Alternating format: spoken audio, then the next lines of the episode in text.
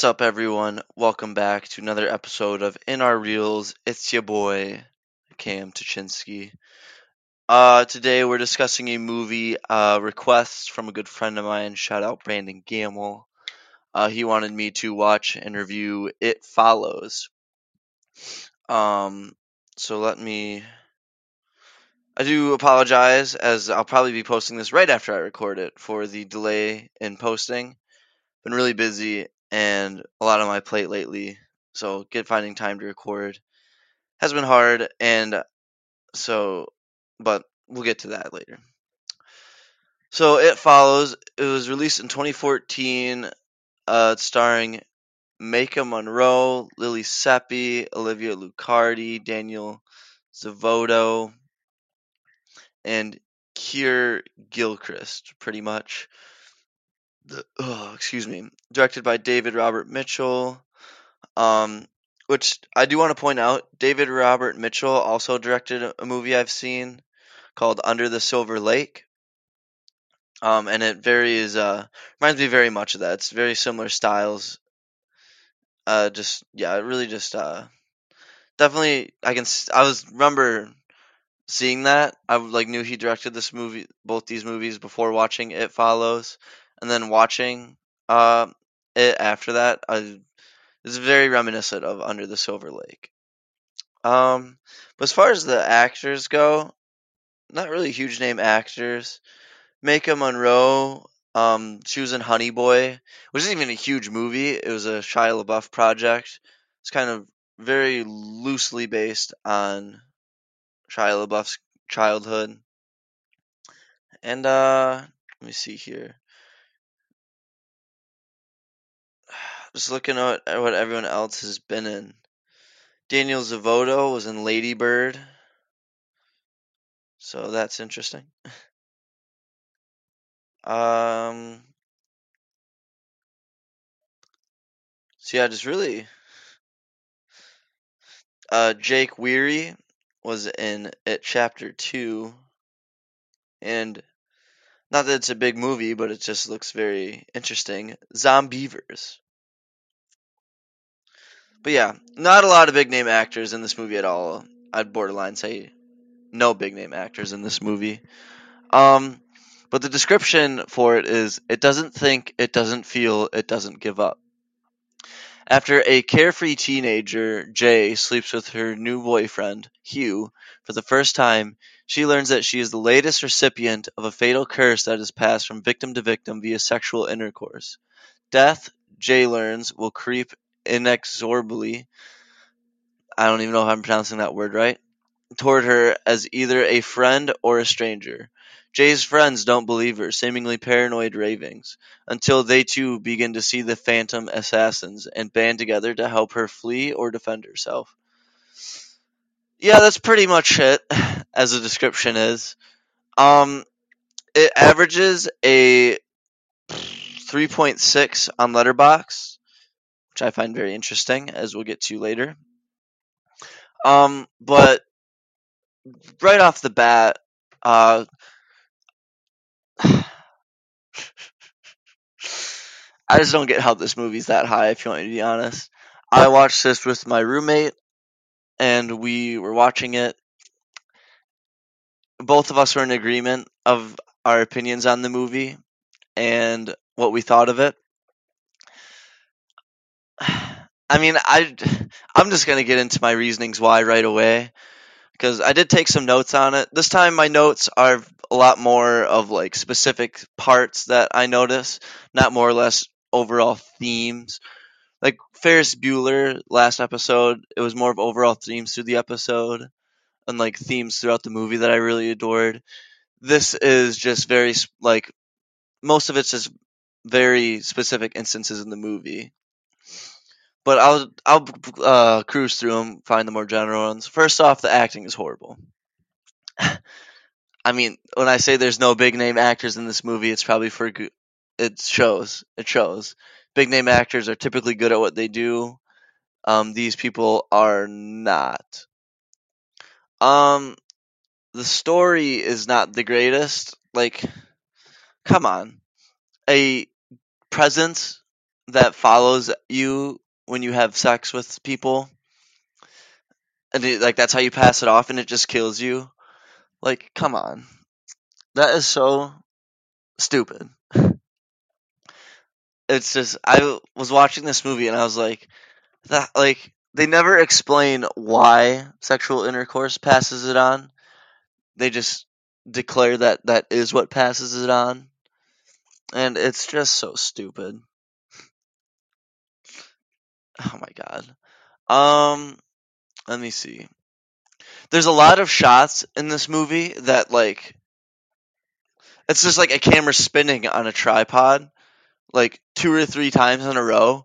They hold no relevance to this film whatsoever and it's horrible. I think that's horrible camera work. Honestly, I was getting dizzy. I would think like as they're doing that, they'd be like revealing something, or it'd be like almost like a time lapse, because or because when they like get back to the people they were filming, it would be like they're in a different spot or something. Which that'd be I'd be a lot more okay with that. But here it's just a camera that spins around a couple times and then stops. I don't know what they're trying to accomplish with that. It could be like they're trying to convey the paranoia of having this thing follow you, which I guess then it would kind of make sense because you're always looking over your shoulder. You'd always be looking everywhere you can. So I guess then it kind of makes sense, but it was I just don't think it was a good good camera work and honestly it was getting me kind of dizzy for sometimes throughout the film. So I was like, God, I was really wanted them to stop with those freaking spinning shots. Um. So let me see here.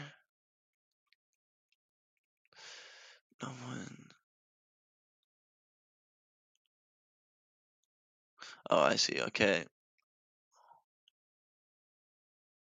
Oh, okay. Yeah. Uh, this is something that uh, we, my roommate and I were discussing when we were watching this. This time period that this film takes place in is very confusing.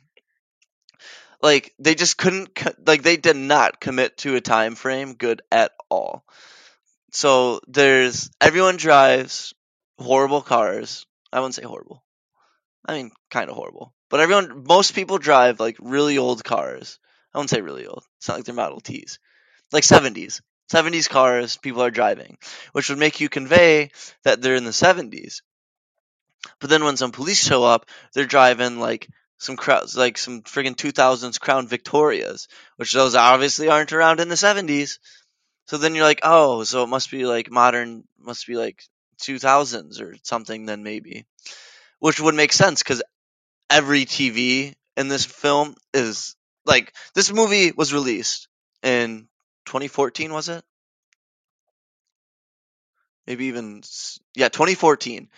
Flat screen TVs were definitely a thing. Definitely a thing. Everyone has tube TVs in this. Some of them even have old school like black and a lot of the TVs are old school like black and white with the antennas on it and the dials on it. Like so then you're thinking, well, these TVs, I guess it could work in the 2000s cuz there's I mean an occasional color TV, but it's all black and white and really old school. But then there's this girl in this movie. I can't even remember her freaking name. Uh, what was her name? Yara one of the main character's friends, she's got like this I what I think is a cell phone, and it's but it's like a clam, and it's like two completely disconnected. Honestly, honestly, the best comparison I can come up with this for the, to, describe this clamshell thing to you is Nintendo DS. It's two separate screens, not even connected, but she's always like reading stuff off of them. But I think it might be a phone. I don't know. So I don't then like that's obviously not around in the early 2000s. I would think. Yeah, because cell phones back in the day were still, you know, the Nokia, the Nokia Brickmeister that you could throw off the building and be just fine. You'd still pick it, pick it up and play it Snake on your way home uh, with it. But it's like all these factors coming together, you just cannot tell very easily. And like even there's a scene where they're throwing a bunch of electronics in a pool. Every single electronic they grab is like from 1960. So it's just like the time period of this film was so confusing and I like I want to say it takes takes place in modern day, but you just oh, I'm not gonna lie to you. Crap, excuse me, just woke up from a nap. Like, but it's just like, come on, like you can't. They just couldn't commit to a time period, and it's so frustrating. And to the like, honestly, even after the movie ended, I wasn't entirely sure when it like when the movie took place. I want to say it took place present day 2014, but I honestly don't know. But that was such a confusing aspect of this movie. Let me see right here. Yeah, yeah, yeah. And the ending, oh my god. Quite possibly one of the wor- the worst ending to a film I've ever seen. It was horrible. Horrible, horrible, horrible. And so the ending was pretty much you know, I'll get to it at the end because a lot of so now I'm going to get into my specific notes. That's just normal normal uh like see just little bits throughout the movie. I'll get to the end because that would be a good time to. That'll be the last. That's the last note I have, so that'll obviously be the last time to discuss the end. So now for themes, there wasn't too much wrong with it. Like just like outside of what I just talked about until like halfway through the movie when these gang of friends go to a cabin in the middle of nowhere. Like that was really kind of like the turning point of like, all right, this movie just went from bad to worse. So the CGI for these gunshots, because they're obviously, I won't say obviously actually. One of the dudes has a gun with them, and they're like doing target practice because they want to shoot this demon thing that follows her. The CGI for those gunshots are awful. I could do better than that on my laptop. Um, so there's so there's a car crash, but the term used very loosely in this film because the girl's running away. First off, she veers off of the road into a cornfield when she totally could just just hit the brakes. She's going like five. A truck pulls out reasonably far in front of her, and she veers off the road. Totally could have hit the brakes and been just fine. No reason for her to slant to veer off the road. Um, not to mention she was on the right side of the road, so she, in order to veer off, she'd have to go into oncoming traffic, which is even more dangerous than hitting a stopped ve- a vehicle that's just like hit the bed of a truck from the side. But then she, not only that, she literally like hits a mailbox, which doesn't look like it does anything to the car, so I can't imagine it does anything to her. And like stops in a cornfield. Like I said, the term used loosely of a car crash. It's more like a just car going off the road. Next scene, she's in the hospital, bandaged up, like broken wrist, thing over her, like bandage over her head. Bro, come on. She did not get that. Th- no, no. I guarantee no one has ever, based on that car crash, maybe a cut, maybe a bruise. Emphasis on maybe. Probably getting out of the car, walking off just fine. She's not going to the hospital with the living crap beat out of her. Um, talk about the spinning shots. Oh my god, here we go. This was one of the more mind blowing parts. So, as I said, this demon, this presence gets passed off when you have sex with someone. One of the friends she's with, she has sex with in the freaking hospital. Come on, bro. Don't do that. Like, she's supposedly pretty injured, lying in a hospital bed. Man, babe, seeing that cast and that head bandage really gets the gears turning. Let's get it on. No! You can't have sex in hospitals! You're better than this! That's just so stupid. I couldn't believe what I was watching. Um, and then okay, so then supposedly since she had sex with that guy, the it's the demon things passed to this guy.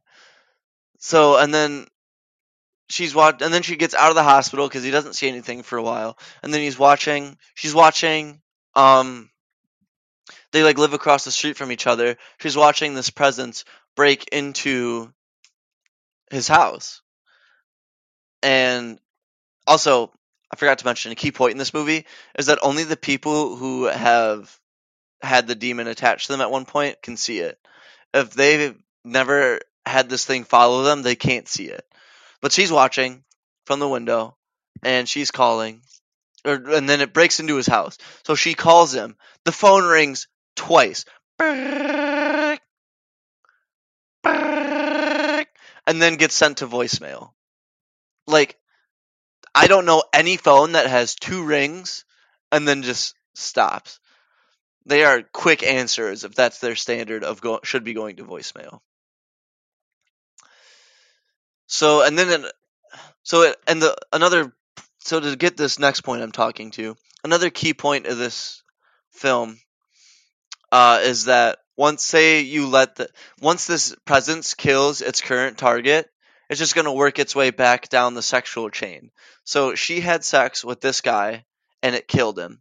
So now this thing's after her again. And then if it kills her, it's gonna be after the guy she had sex with. And you get what I'm saying there. So she uh was doing this thing and then uh it just it kills the guy and then she decides to swim out to it shows a scene where she's like goes to this beach and swims out to a boat full of guys. Like and then it heavily implies that she had sex with her. With the, which which they what they had sex or with they had sex with her. I don't know if she had sex with her. These three guys out on a boat had sex with her. So first off, I I can't speak for every guy out there, but I can't say if a random say I was out fishing with the boys and a random girl came swimming up to our boat. Can't say I would just decide to rail her with all the homies. I'm sorry, not gonna happen. You got to be in quite the mood for that to happen. It's heavily implied that's what she did. Because then she can pass it off to those three guys and it's whatever. But then you find out later it's still following her, so she didn't have sex with them. I don't know. It's like that whole part was just really confusing. So it's just whatever. Jay, who's the main character, steals everyone's car she's literally like stealing cars left and right in this movie. So car thief. Just want to point that one out. Um, so there's a point where they go into the city to set up their master plan, which is like throw all the electronics in the pool, yada yada yada. Um, at no, and as they're walking into the city, which I kind of want to say it's out, they're like in the Detroit area. If you want me to be entirely honest, they never make the location very clear. But as they're going to the city, one of her friends talks about the story of how she wasn't allowed in the city as a kid. No relevance to this movie. None. That move that story should be omitted. It held no purpose. It was stupid. Yank that out of the film. Uh and then there's and then they're going into this pool. It's a public pool in a very very obviously destroyed building. It is ran down. This building hasn't seen activity for decades. It's totally like when you think abandoned building, it looks like this. They get to the pool area, crystal clear water, filled right to the brim. All the tiling in the pool area is a okay. Looks it literally looks like this whole building was ran down. Then they came in and just redid the pool area yesterday. Nope, sorry, stupid. It's literally like crystal clear water too, and this water hasn't been touched in this decrepit old building for decades. It's gonna be crystal clear. Nah, sorry, not falling for that one. Like, come on, it was so. It was like this pool area was so immaculate by any standards, not just the standards of the rest of the building, and it was so like the consistency is whack. Um, got that. I'm I mean, I kind of get the situation, but you're so I'm not gonna really mark this one down too much. But I just wanted to point it out. She's got her cast on her wrist. Like I said, she broke her wrist in that quote unquote car crash. And I've never broken a bone or had a cast on, so I don't really know the uh, protocol. But I'm pretty sure you're not supposed to get cast wet. She has had her. She has gone swimming with this cast on countless times. Swam out to the boat with those three guys with it on. Is swimming in this pool with it on. Like, come on. Take care of your wrists, girl. Let's be real. And a side note, I, where are the parents in this? I like. I think these kids are still in high school. They are out and about, running around, leave, spending like days away from home, not telling their parents. They're literally like none of these kids want to tell their parents that they're being hunted down by a demon for whatever reason. Where are the parents in this? They don't even show any parents. they show the one kid's mom, the one that was had to ended up dying when she tried to call him. It shows him, his mom, but that's only because the demon is taking the form of his mom to kill her, kill him. It's not his actual mom. Other than that, you don't have any idea where these parents are. Like, come on. And there's like there's like four or five of them sleeping over at one of their houses. Parents don't care. Parents aren't nowhere to be seen. Come on, bro. And I can't mark this against this next one. Uh, I can't mark against the movie because so many movies are, even ones that try to be realistic, embellish the truth. But long story short, this demon is underwater trying to pulling Jay down, trying to kill her, and her friend Paul has a gun and he's shooting it underwater. And the bullets are whizzing by underwater as if they're just going through the air. Um I don't know about you guys. I'm a big Mythbusters fan. RIP to that show. Loved that show. And but one of their earlier episodes, they tested bullets underwater, like how when in movies when people are swimming and bullets are whizzing by them, how realistic is that? It's completely unrealistic whatsoever. They tested a range of guns, a range of bullets, and so what really happens is that once the bullet is like a foot or so underwater, maybe even a few inches, its energy is dispersed to the water around it and it just ends up shredding the bullet ends up just destroying itself and it turns into like crumbs of scrap metal and lead. So again, movies do embellish that, so I can't really knock it for being unrealistic. Unless they were going for realism, then I can be like, well, you guys, this is basic science. It's quite it's available on public television, but it's that was completely that that part of the film is completely false. And I immediately my I, I was watching this with my roommate. As soon as that happened, I was like, "Nope, can't happen. MythBusters disproved that." and she was like, "What do you mean?" And I told her the story because you know I'm the boy, I'm the science guy. But yeah, um, so but moving on from there, three three more th- two more things to discuss. This one girl, as I said, the guy, the people who haven't had this thing follow them can't see it. So the guy, Paul, with the gun is trying to blast this thing when he can't see it, and like the J girl's pointing to it, and they're like trying to like throw a blanket over it to like show you like so he can see where it is. He at one point he misses, which isn't hard to believe because he can't freaking see what he's shooting at. But he shoots his friend in the leg, which like okay, kind of cool. And there's a girl there, like, oh my god, are you okay? At first, yeah, but then they end up killing this. well, as I'll get to in a bit, they supposedly kill this thing in the water, and it's sitting there, and they're all sitting there like holding Jay, like Jay, are you okay? Oh my god! And she she didn't take a bullet. She didn't take a bullet. She's just fine. She's just fine. She just is sitting on the edge of the pool breathing. Which like I understand she's traumatized, but their other friend is sitting like three feet behind them with a bullet in her leg, and no one's batting an eye at her. I'd be working. Excuse me. Let me get a quick drinky drink here. Ugh, I'm getting too enraged. I'm losing my voice over this. But uh, so he, their friend is like, I get, I get it. She's traumatized. You want to make sure she's okay, but she's obviously okay.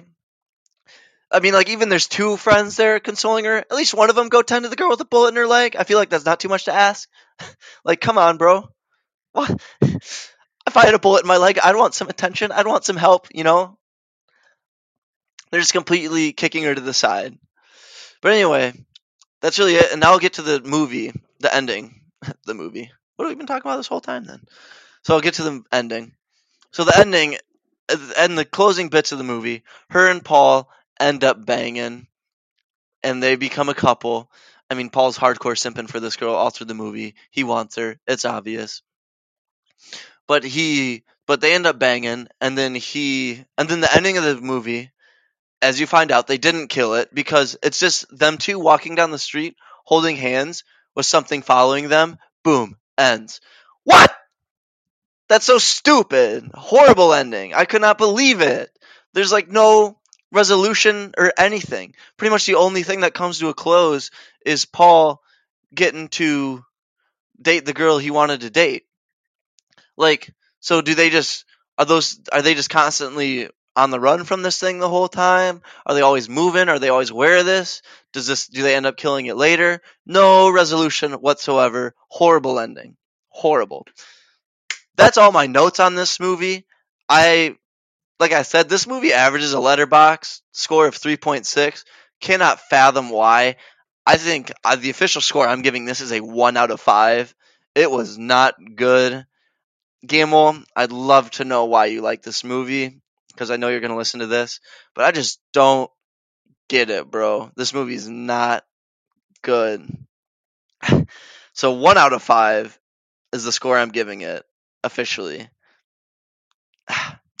Watch it if you want. I can't say I'd recommend it, but so yeah, 1 out of 5 that's all I have for today. I do apologize, like I said, for the late posting on this. I've been really busy.